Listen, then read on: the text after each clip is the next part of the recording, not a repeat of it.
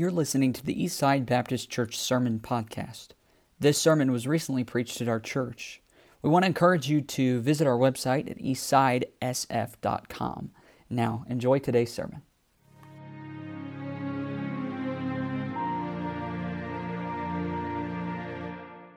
James chapter 1 is where we're going to be. So we're going to jump right in tonight. James chapter 1. Let's stand and we'll read this text together.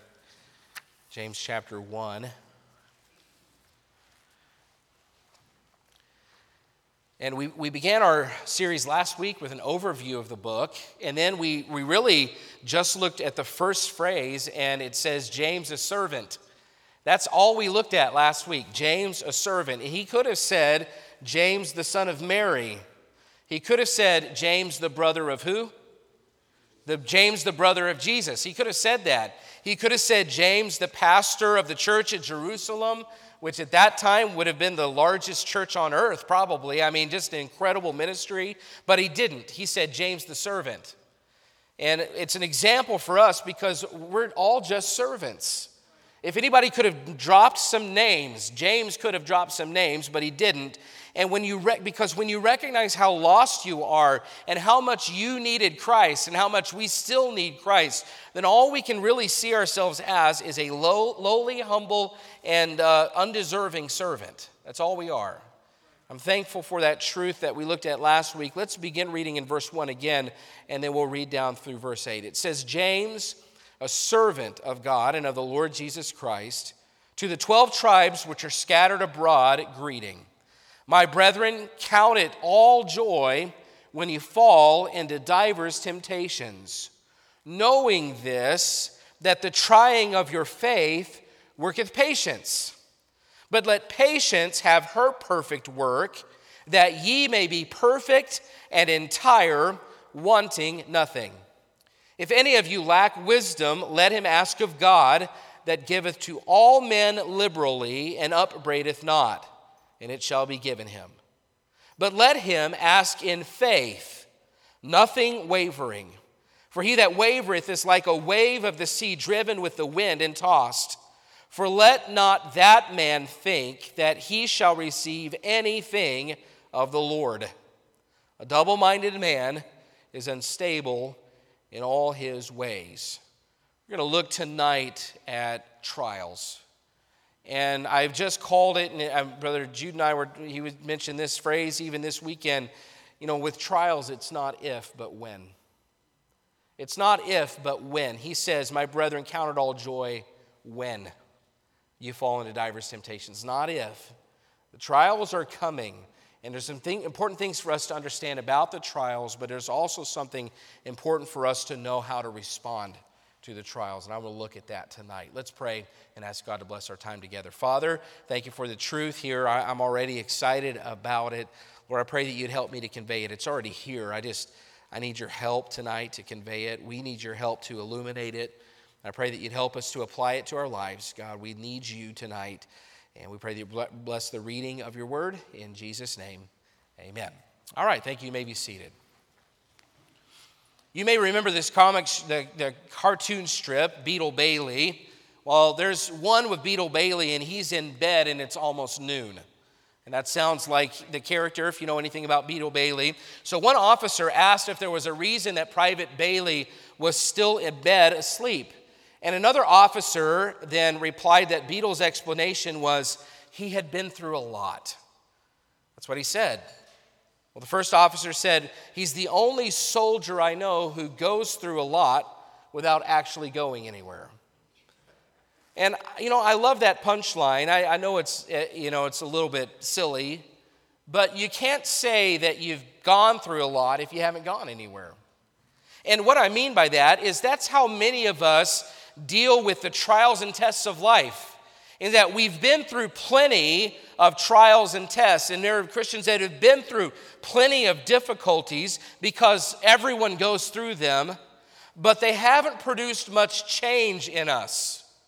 See, the readers of James were facing serious difficulty. These were Christian Jews that had been scattered abroad because of persecution. And so James write, writes this book to help them to mature in their Christian faith. And the first thing he deals with is trials. So James writes this book so that they'll become mature and he wants their faith to work. You know, that's the title of this series is Faith Works. When you have genuine faith, it will show up in your life. When faith works. If you have genuine faith and you're going through something difficult or you're facing a certain situation, that faith, if it's genuine, it will show up. And, and, James desires that the believers that are reading this letter will use their difficulties to become mature, that they would be fully developed. In verse 3, he says, Knowing this, that the trying of your faith worketh patience. In verse 4, but let patience have her perfect work. So we see that word perfect a couple of times. And as we mentioned last week, that word perfect does not mean sinlessness, it means completeness. It means maturity. It means that you are, you are whole. And, that, and what he's saying is that the trials and tests of life should produce maturity in us. Going through trials is part of life. I mean, every writer of the Bible faced difficult trials. Every follower of God in God's Word follow, had difficulties. Every Bible character faced difficulties. In, G, in John 16, 13, Jesus said, These things have I, I have spoken unto you, that in me ye might have peace. In the world ye shall have tribulation, but be of good cheer, I have overcome the world. And what he's saying is interesting. He says, Be of good cheer. But he says that right after he said, Ye shall have tribulation. So he doesn't say, Be of good cheer right after he says, Life is going to be good. Be of good cheer. No, he says, Life is going to be hard. Be of good cheer. And that's an interesting contrast there because that's not what we think of when we think of cheer. We don't think difficulty equals happiness. But you know, there are no trouble exemptions. And we have people in our church that are, they work at certain places that maybe require right now the, the vaccine, and they're trying to figure out how to do that and maybe find a way to get an exemption for that. And I'm praying for the people that feel that's the way they ought to do that, they can. But you know, if there's an exemption for that, um, as much as we want to skip difficulties in life, we don't get the exemption for that. And what we learn from this text is that troubles and trials are allowed because God uses them to do something in us, or He uses them to do something with us, or to do something for us. And I first want to just think about the terminology. He says in, in, verses, in verse 2, He says, My brethren, count it all joy when you fall into divers temptations. And the word here uh, refers to trials or troubles or stress. Uh, and, and the idea that comes out of James 1 in this passage, this text here, is that these trials are good for developing our faith. Kind of like if you've ever worked out and maybe you've tried to lift weights before. If you've ever tried to lift weights, then you know that you don't get stronger unless you push yourself. The muscles have to tear, and in tearing, then they have to heal. But as they heal, they get stronger because they've been stretched. And in very many ways, that's what the idea here is. These temptations, these difficulties are there to develop our faith. You can consider this word, you could also say it's a test. This temptation is a test. It's meant to reveal what we know. And if you're in school right now and you have a test, your test reveals what you know. It, it lets people see what you've actually studied and if you've studied and if you just waited till last night to study. That's the way it works for some people. You know, temptation seems bad for us at first, but in the end, temptations or in tribulations, the, these tests, they can be good for us because they have a positive effect on us. Now, now that's different though than if you read down in verses 13 and 14. Look at this. It says, Let no man say when he is tempted, I am tempted of God. For God cannot be tempted with evil, neither tempteth he any man. But every man is tempted when he is drawn away of his own lust and enticed. Now, it's a similar idea, but it's not the same concept. If the idea in verse 2 is to develop our faith, the idea in verse 13 is to destroy our faith. And there's a difference there. If, if there's, there are tribulations that will develop our faith or, or temptations, but there are also temptations that will destroy our faith. Meaning, these kinds of temptations later in the chapter seem good to us at first, but they're bad for us in the end. Whereas the temptations at the early part of the chapter seem bad to us at first, but they're good for us at the end. So there's a difference here. Well, uh, you know, how can you tell the difference? Well, verse 13, there the idea is the solicitation to do evil. Like in, like in the Garden of Eden, Eve was being tempted or enticed to sin, not to grow in her faith. Uh, in verses 2 and 5, it's not about being tempted to sin, it's about cooperating with God during a test to allow Him to change us. There's a big difference in those. And, and it's good for us to understand it because that confuses some people sometimes. One another way that you can look at it is if the origin of the test is something from without, it's verse 2. But if the origin is something, um, uh, the origin is something from within, our sinful nature, for instance, it's a verse 13 temptation. So, verse 2 temptations are life tests or trials or tragedies or even something small like an annoyance. And, you know, and it's interesting what seems small, small things can be temptations.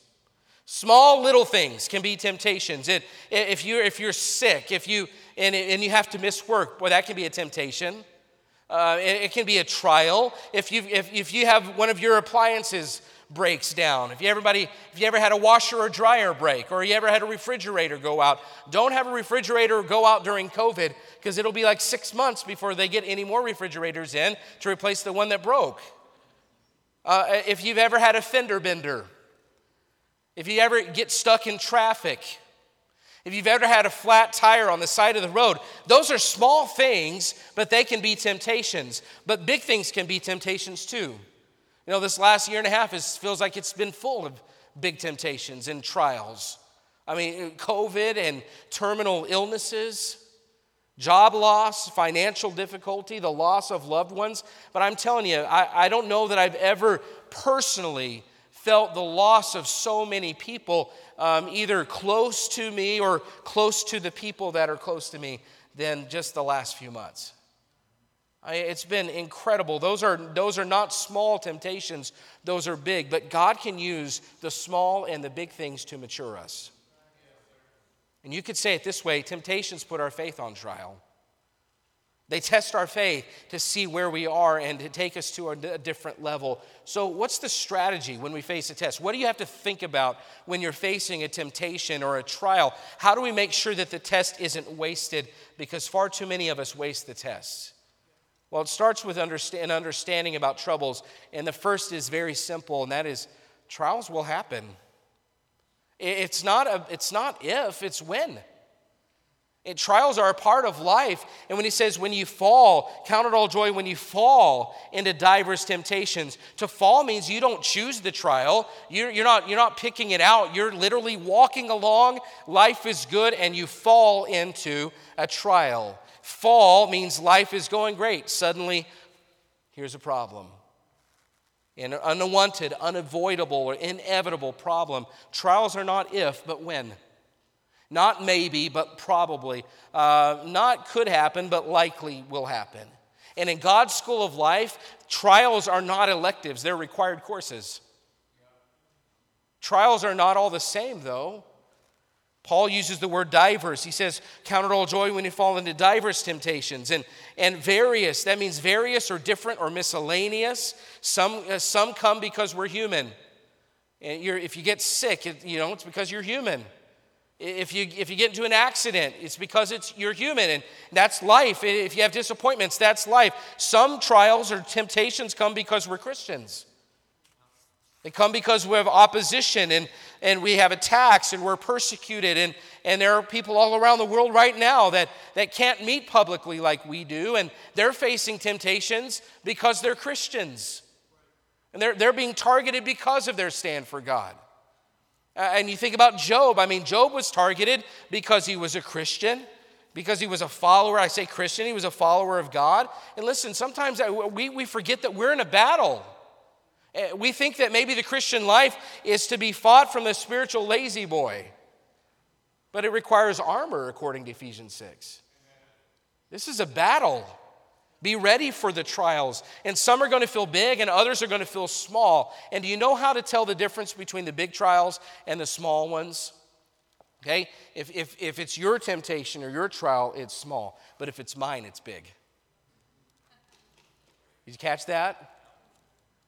You know, if it's somebody else's issue or, or temptation or trial, you know, it doesn't seem real big, but if it's mine, it seems like it's really big. You know, you talk to somebody, and, and that's not, I'm not the only selfish one here, by the way. Mine can seem small to you, and yours, but if it's yours, it seems big. You know, uh, and that's, have you ever met somebody that they're going through something that really seems like a big deal to them, and you're like, what's the big deal? But the same thing happens to you, and you're like, this is a big deal. I mean, I think about like, you know, when somebody, and I'm not trying to downplay this because if you're a dog person, don't be offended. But when somebody loses their dog or their dog dies, I mean, to me, I'm like, what's the big deal? But if you've ever lost a dog that you really loved, it seems like a big deal. Now, if it's a cat, that's a totally different category. That's never a big deal. If you're a cat person, I'm sorry, we'll schedule an appointment this week. No, the reason, it's important for us to know the reason for trials, though. It, first, I, I, trials are there to test us. In verse 3, he says, Knowing this, that the trying of your faith, and trying is that by which something is tried or proven. It reveals us. Our faith is being tested when we face temptations. Our faith is being put in a situation that, it, that will prove it. True faith, by the way, will be revealed because faith is like gold, it stands in fire and, and, it, and false faith just burns up. Trials will test our faith and they'll reveal how strong we are because faith works. Our faith will work even in trials, by the way. Abraham's faith was tested with Isaac. And if you think about him, he, he, often wavered early on while he was following God, but the test with Isaac really matured his faith. It proved his faith. God is, God is trying to mature you with the temptations you're facing. And what's interesting is that for some people, it may seem like a small temptation, but for you on your Christian journey, where you are in your life, it feels like a big thing. That's okay. Just make sure you respond, understanding that that trial is there to test you, it's there to reveal your faith. And as you grow in the Lord, the temptations probably get bigger. If they get bigger, you just approach it like you did last time. It's a test, it's revealing my faith, so I will face it the way that I know I'm supposed to. So the, the reason for trials is they test us, but they also are there to teach us. In verse 3, he says, The trying of your faith worketh patience. Patience is, it comes from two parts of a Greek word, which is hupo and meno, and hupo means under. It specifically refers to pressure. And then meno is to abide. So if you put those things together, then you have this idea that patience is learning to abide under pressure, to, to keep standing when it gets difficult. Uh, to abide under pressure, that's patience. If you've ever seen this game, and I've seen it at, at youth rallies and things before, where they give two guys two sledgehammers, and they these guys have to hold the sledgehammers out with straight arms, just like this. By the way, look at my arm. I'm holding it out pretty straight right there. That's pretty impressive. So, okay, uh, that's all I got. So. Um, they hold out two sledgehammers and it's a big contest. And they, these guys stand up there and they try to hold this, the sledgehammers up um, the longest. And whoever holds it the longest wins the prize. And these guys, by the end of it, they're shaking all over the place trying to hold up the sledgehammers. I mean, it's a good test. You guys, you should try that. It's a good test of your strength. Josiah Maurer, I think you would probably win that one. So, um, so that's what it means. Patience means to abide under pressure. All the pressure is coming down, and gravity seems to be working against you, but you remain standing. To abide under pressure, that's the idea of patience, is that, that the, the troubles teach us to be patient, to stand up under this pressure that we didn't think we could stand under. The idea is to not quit. And James is trying to produce steadfastness in these people that aren't probably very mature Christians. And if they're not careful, the pressure and the temptation of persecution is going to crush them. And he's trying to get them to see you just need to stick it out through the temptations. You need to abide under pressure because true disciples stick it out. Weak faith quits, but real disciples, they stay standing strong. And God allows you to face a process in order to teach you how to keep from quitting. What's ironic is that many people quit during the process that God is allowing in their lives to teach them how not to quit. It's that very process that, that, that they quit in. I mean, I've been going through to physical therapy for a few weeks, and I want full range of motion back. I'd love to be able to throw a ball again. And, but, but if I think the treatment is too hard, I might be tempted to quit because it's hard. But what I'm not understanding is that that process is, is what is going to help me get back to where I'm supposed to be. So if I quit during the process, that, then I will miss out on all that I'm supposed to be learning. The very design of trials and temptations is to strengthen us so we don't quit. And it's so ironic that that's when most Christians quit. During the process through which God is trying to teach them to not quit, they become casualties to the process. Patience isn't passive suffering. Patience is not just sitting back and, and suffering in, in sackcloth and ashes and letting everybody know how hard your life is. Sometimes we think that's, that's patience. I'm just going to sit here and I'm going to passively take it. No, he, patience is standing up under pressure.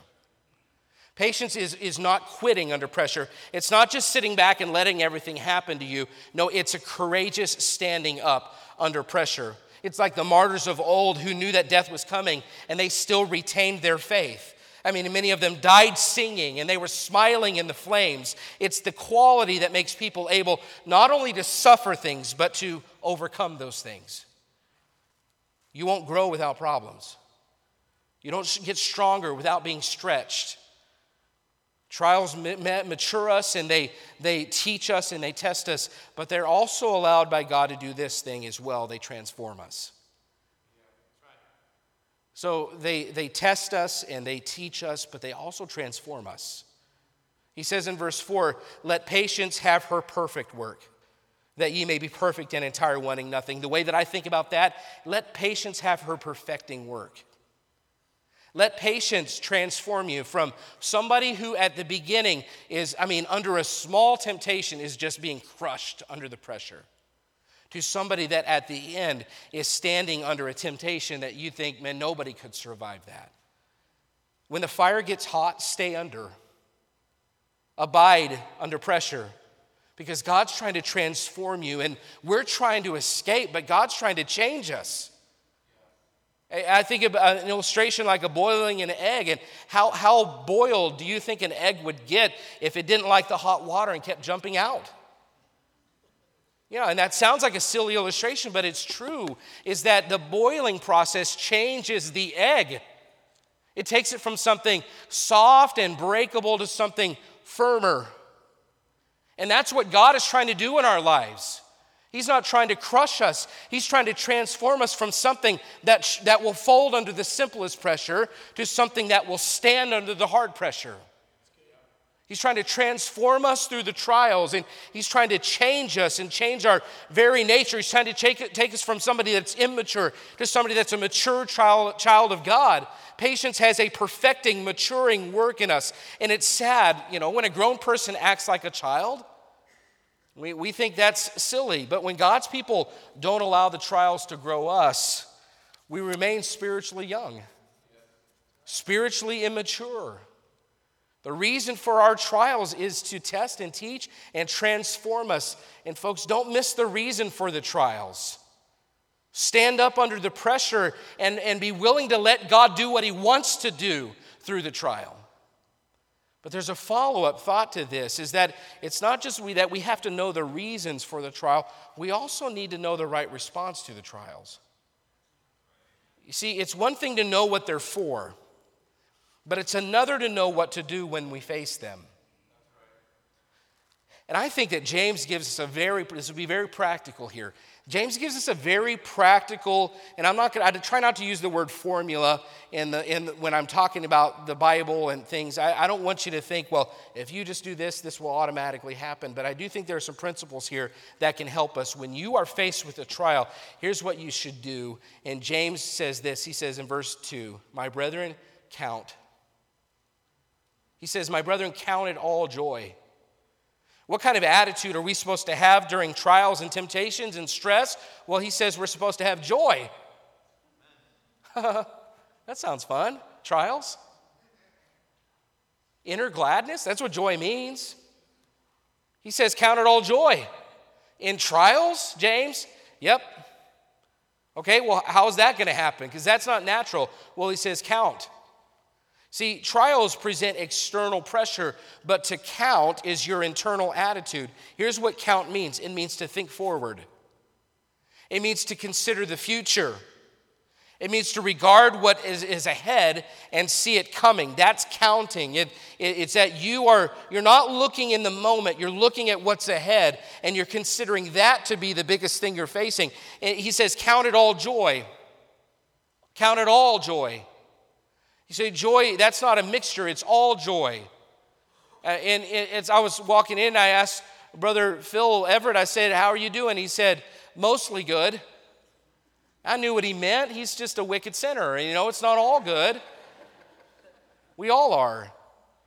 He's not even in here, is he? He's out there. So, yeah. Okay, anything else you want to say about him while we're here? I mean, we'll see if he's listening. No, he says, Count it all joy.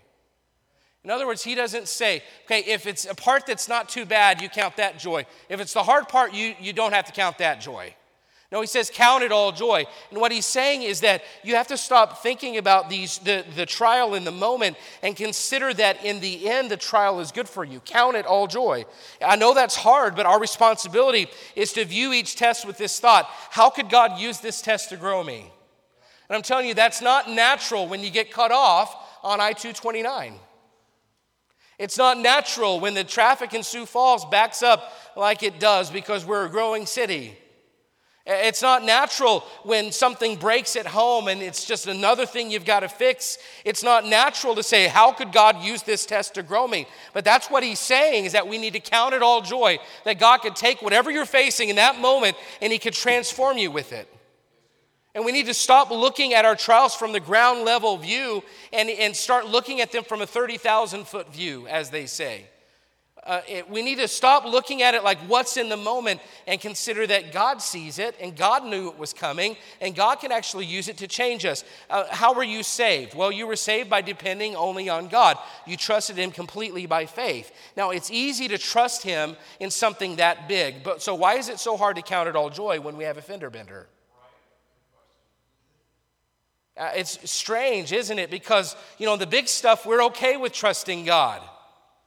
But in the little things, we're supposed to trust God too.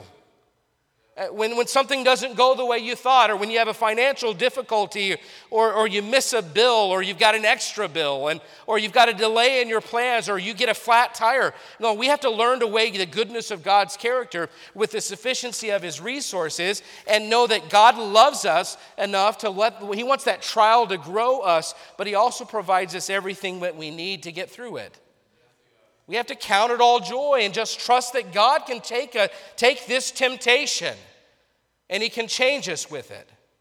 Or that God can prove Himself. If He can save my soul, He can use this trial to grow me. If I can trust Him with the big things, I can trust Him with this too. Count it all joy. So that's the first thing. He says, Count it all joy. But second, in verse 3, he says, Knowing this. So here's what you do you count, and then you know. Have an understanding mind in that you have to change your thinking about the trials. And the word is a gnosko, which means an experiential knowledge, like Paul said in Philippians 3, that I may know him and the power of his resurrection and the fellowship of his sufferings. Now, listen, this is not just a head knowledge, it's an experiential knowledge. And sometimes we think, well, you know, I know that, but if you haven't experienced it, it's a little bit different. The difference between a head knowledge and a heart knowledge. So, what should we know that makes these things easier to, to, to take and understand? Well, understand that your faith will always be tested, but know that God allows the test because He loves you and He's trying to mature you. And we may know it right now. The, here's the thing here's what He's saying is that it's one thing to know it right now, but it's another thing to know it in the middle of the trial. It's one thing to say, I, yeah, oh, I know God loves me, and I know that God wants what's best for me, and that God can transform me through this trial. But it's another thing when the trial comes to actually do what you know. I mean, it's kind of like when there's pressure, it's a little bit, it's sometimes it's hard to, to do what you ought to do or to think clearly. I mean, just this week, I don't know if you've, if, if you've flown very much. I find flying to be very stressful. Because you got to go through the airport and you got to go through security and, and you've got to you know take off your shoes and take off your belt and you've got to put all your electronics in this and nothing can be on top of your laptop if you've got a laptop and you can't have anything in your pockets and they're telling you all this information at once and you're just I mean it's it's scary it's like I don't even know what I'm supposed to do now. What's my name? I mean, you under pressure. Have you ever felt that? When you're under pressure, it's kind of hard to, to operate like you're supposed to. I was flying this week and uh, I was flying from El Paso to Dallas and, and I was going to check my bag and I went to this kiosk and, and I punched in that I have a bag and it printed off the sticker for me, which I hadn't had that happen before, but it gave me my luggage sticker. So I, I pulled the sticker off and I started reading the back of it and it gives you instructions on what to peel off and what not to peel off. So I'm looking at it, just making sure I get it. But then I noticed that this um, American Airlines lady is standing there watching me. And suddenly I'm like, uh, I, I don't know what to do now. Because I was under pressure and she's watching me. And so I, I skipped this part of the instructions that says, do not peel this part of the sticker off. So I peeled it all off. I'm like, oh, she's watching me. And she's like, Sir, you're not supposed to peel that part off. We can just reprint another one. And I just felt, I was like, Man, I was doing fine until you started watching me. but you know, that's how pressure, pressure does that to us. And so, what you have to know is you have to know these truths before you get into the middle of the temptation. You have to know these truths before you get into the middle of the trial because if you haven't settled in your mind your response in the middle of the trial before you get to the trial, you will likely respond like every other human does when a trial comes their way and it's a massive freak out. You have to decide first this is what I'm going to do if this happens. This is how I'm going to do it if this comes up. I mean, it's like when you're training your children. And we did this with our children when we, for a year, we sent our two older girls to school and, and we, we literally trained them. Here's what you say if somebody comes up to you and says this. Here's your response. We, and we practice those things with them. You say, well, that's silly. Well, no, it's not, because if you've ever been under pressure, you know that it's easy to lose your mind when you're under pressure. So if you've practiced it before you get to the place and you know what you're going to say before you get there, then it's a lot easier because you've already prepared yourself for it. And by the way, these are good exercises of, and principles to, uh, to have if you're facing a temptation and you've got something in your life that you know you need to battle against. Practice what you're going to say the next time you face it. Have a plan of action the next time you face it because when you get in the middle of the trial, it's much, it's much easier to say, I know what I need to do uh, before you get to the trial, but in the middle of it, man, it's, it's easy to forget it all. So he says, Count it all joy. And he says, Knowing this, that the trying of your faith worketh patience. So count it, count and know. And then third, let. Look at verse 4. It says, But let patience have her perfect work and this word implies, listen, let implies a surrendered will, meaning that you have to cooperate with God. You have to let Him do the work that He wants to do. And God, does, God cannot work in you without your permission. Did you know that? I mean, he can have cause things to happen to you, and he can come and he can cause things to be changed in your life, and he can manipulate the circumstances or, or dis- determine something different for you. But he doesn't work in your heart uh, without your permission. You surrender yourself to him. You let him have his work. And listen, keep on counting and keep on knowing, but also keep on letting. Let God have His work in, in way in your life. Cooperate with God. You can go through discipleship and you can pass the books and you can get a certificate and you can do all the things that you need to do. But if you're not letting God work in your life, then, then you will not have patience. You will not be mature. God's people sometimes are like, I'm, I'm going to tell God how life is going to be. Rather than letting God operate, we tell Him how it ought to be. Or we say, life is so hard and no one knows how I feel. Well, instead of trusting God to use the test to grow us, we grow resentful. We have a pity party about it. And listen, we have to just let God do what He's doing. If you don't let God work through your trials, you will not become mature. You'll remain a spiritual adolescent, incomplete, not whole. Honestly, the way some people act toward their difficulties makes me wonder how many, uh, how much spiritual maturity there is. You know, it's for some people it's always the hardest. It's always crushing them, and they're always telling people how hard it is. Listen, I know that life is hard. I'm, I know that. I, I get that. And some people, though, you're afraid to ask how things are going. And they're not letting God do his maturing work because they're just so focused on, on how hard the test is. And trust me, I know I, we've all been there. It's, it's easy to throw ourselves a pity party continuously. It's easy for us to convince ourselves that it's way harder for me than it is for everybody else. Uh, but listen, that doesn't mean that your focus uh, every time you have a conversation with somebody is to let them know how hard it is.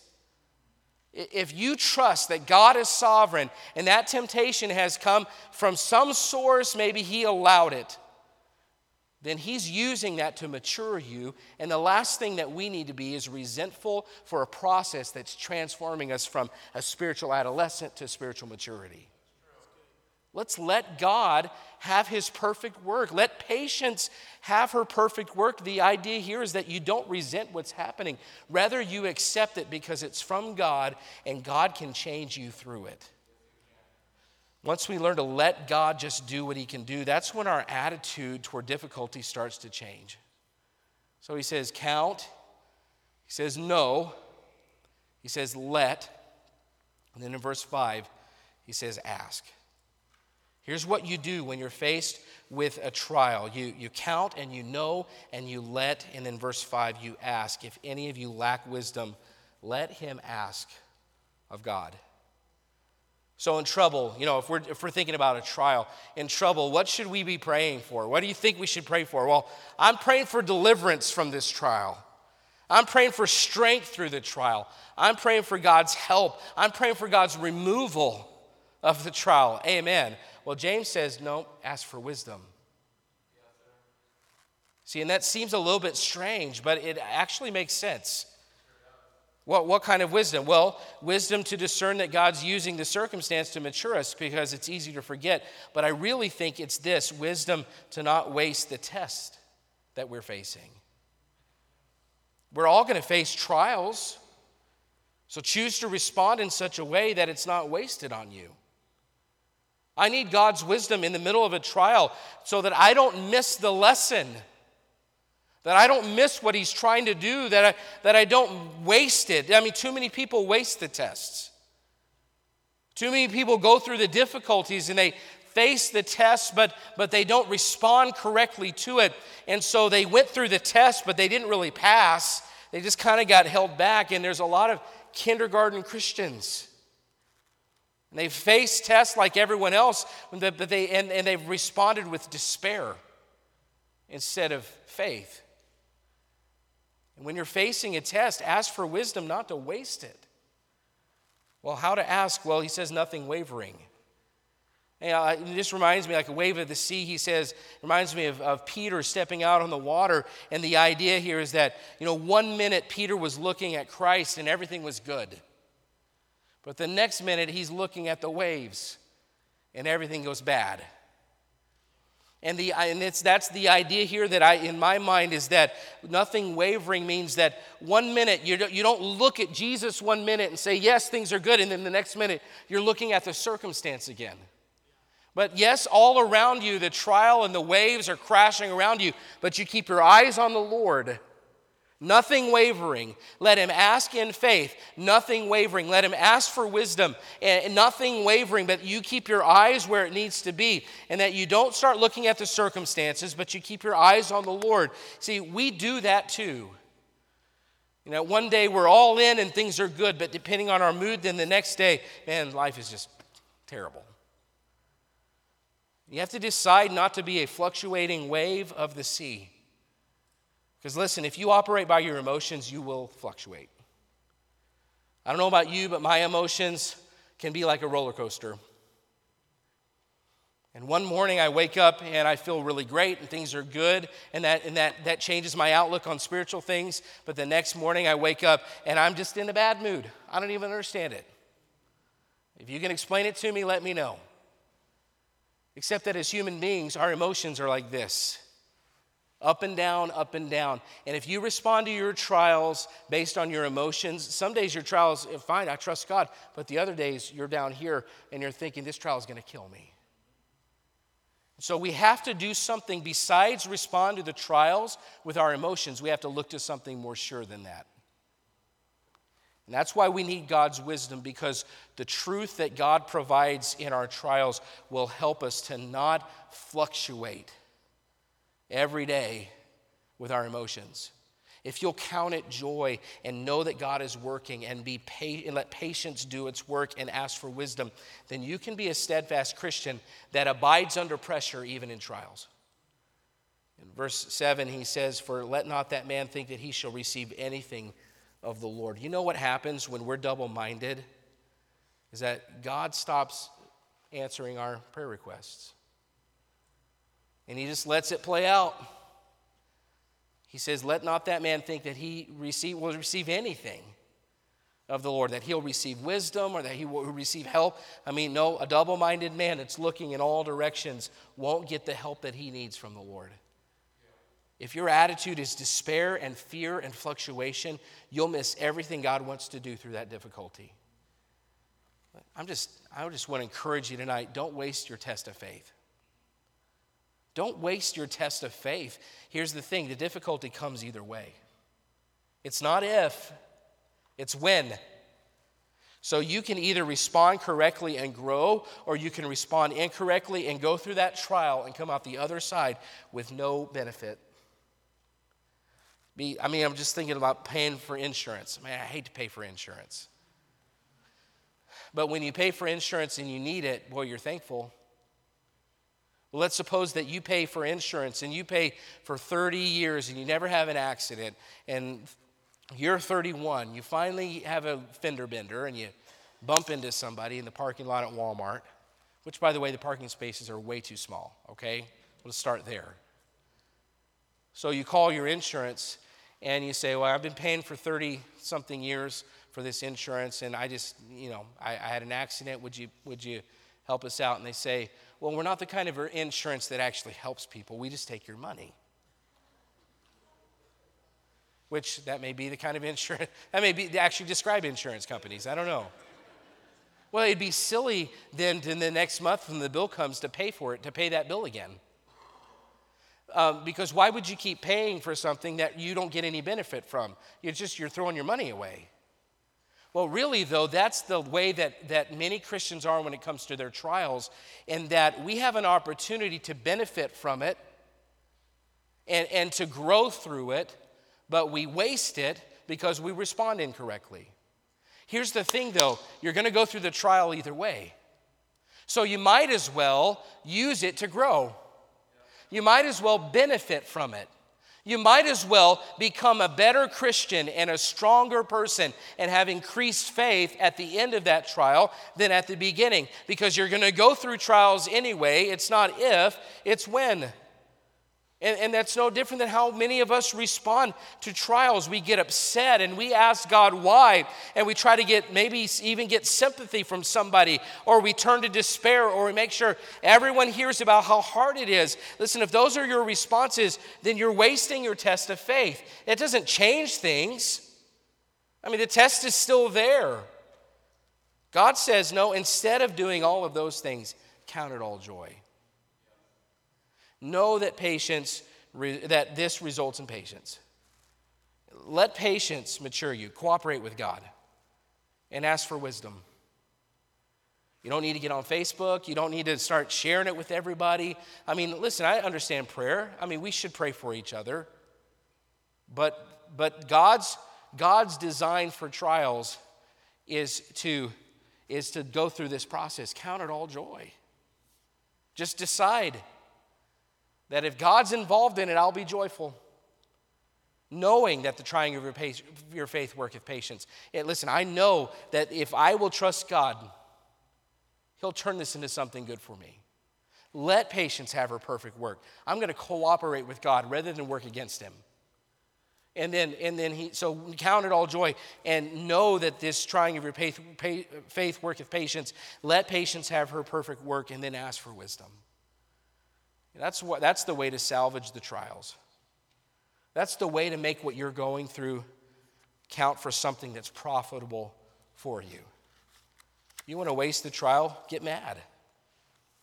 Get frustrated. Be angry. Complain. Have a spirit of self focus. But you want to benefit from the trial?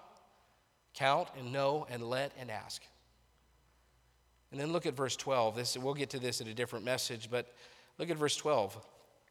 It says, Blessed is the man that endureth temptation, for when he is tried, he shall receive the crown of life, which the Lord hath promised to them that love him.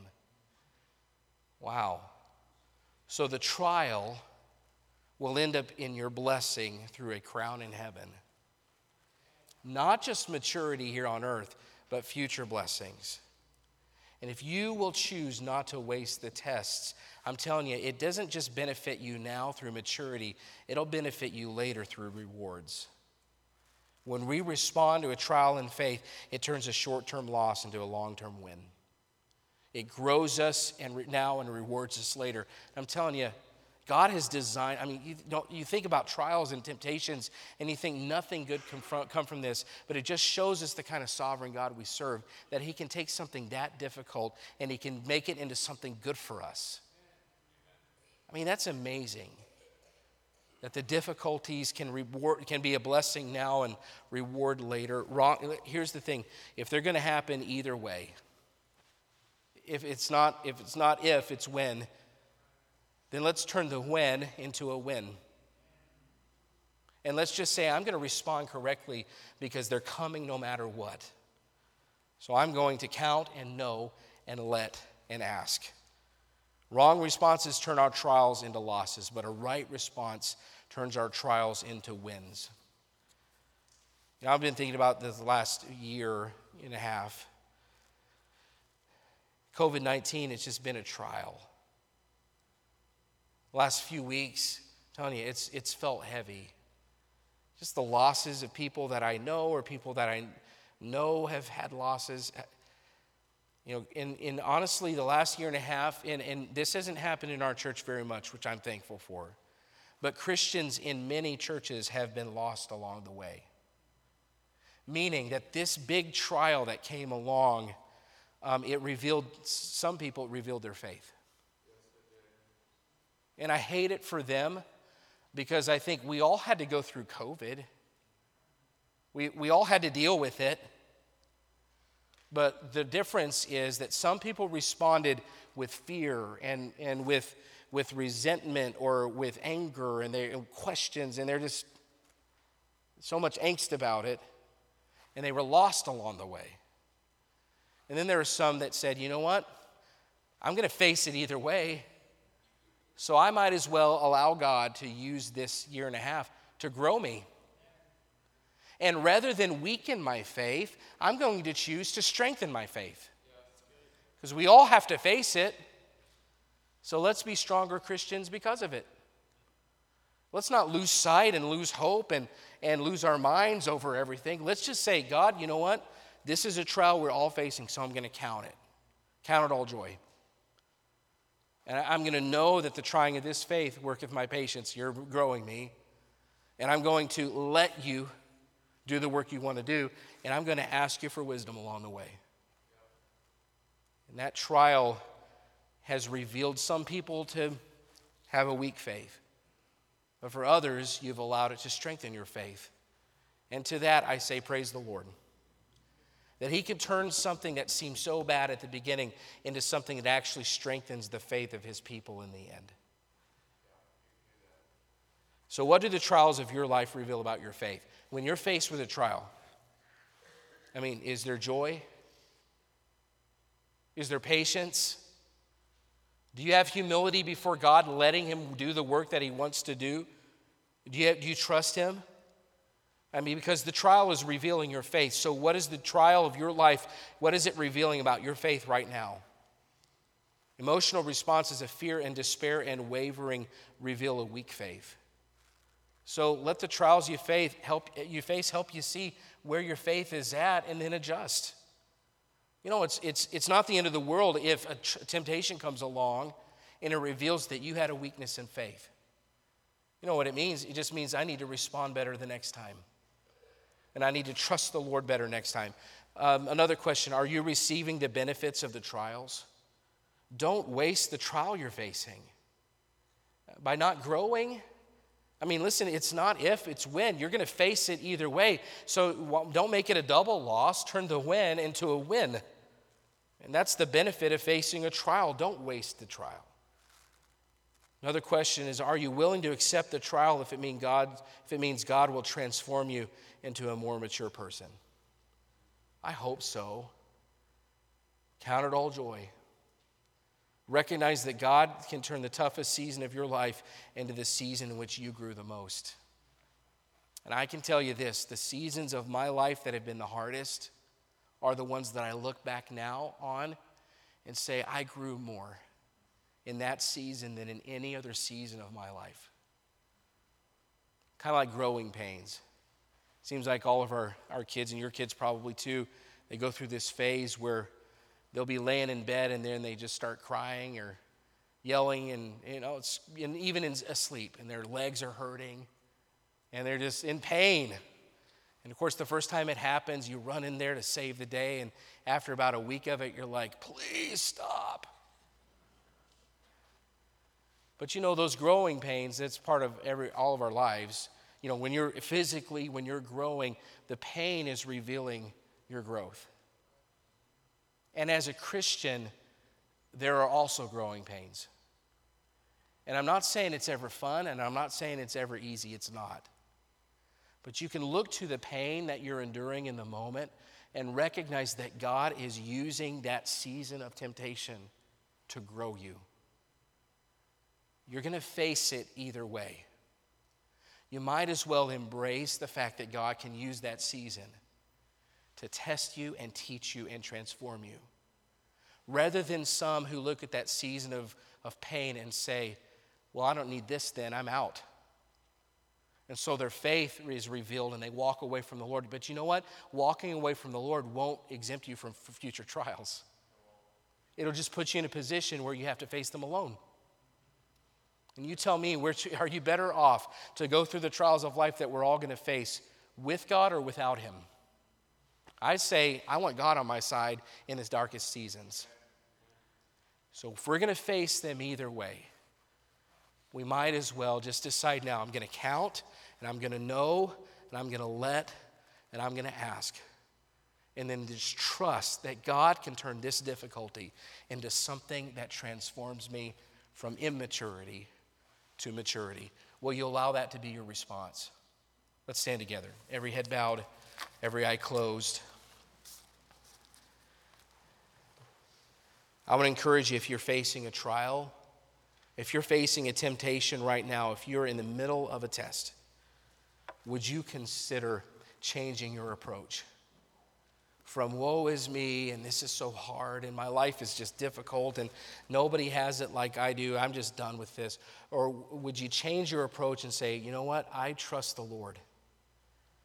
And if He promises that He can transform me in this season, I will let Him and I'll count it all joy.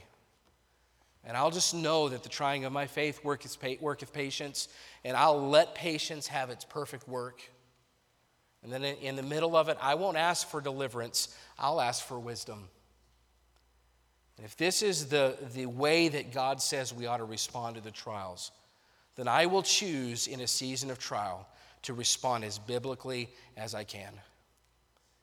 If you face a trial with your emotions, you're going to be like that man on the sea, I mean, wavering.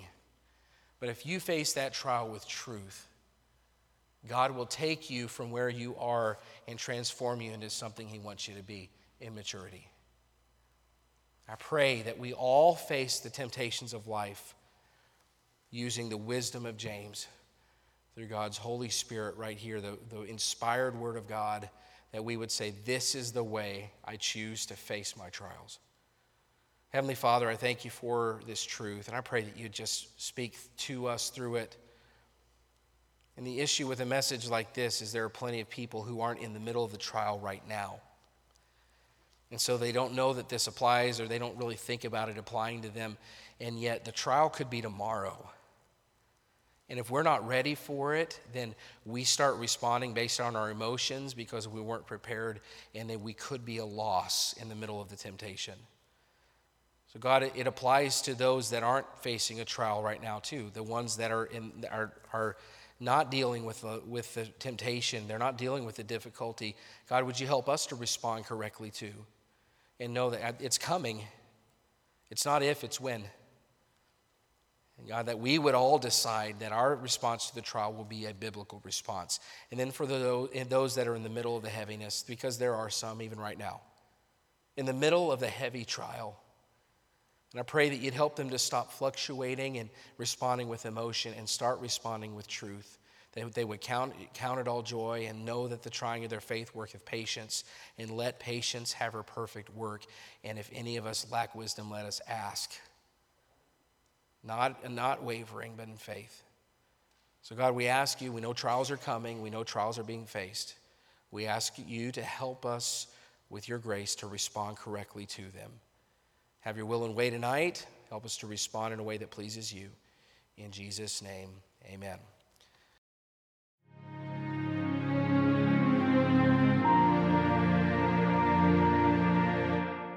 We want to encourage you to visit our website at eastsidesf.com.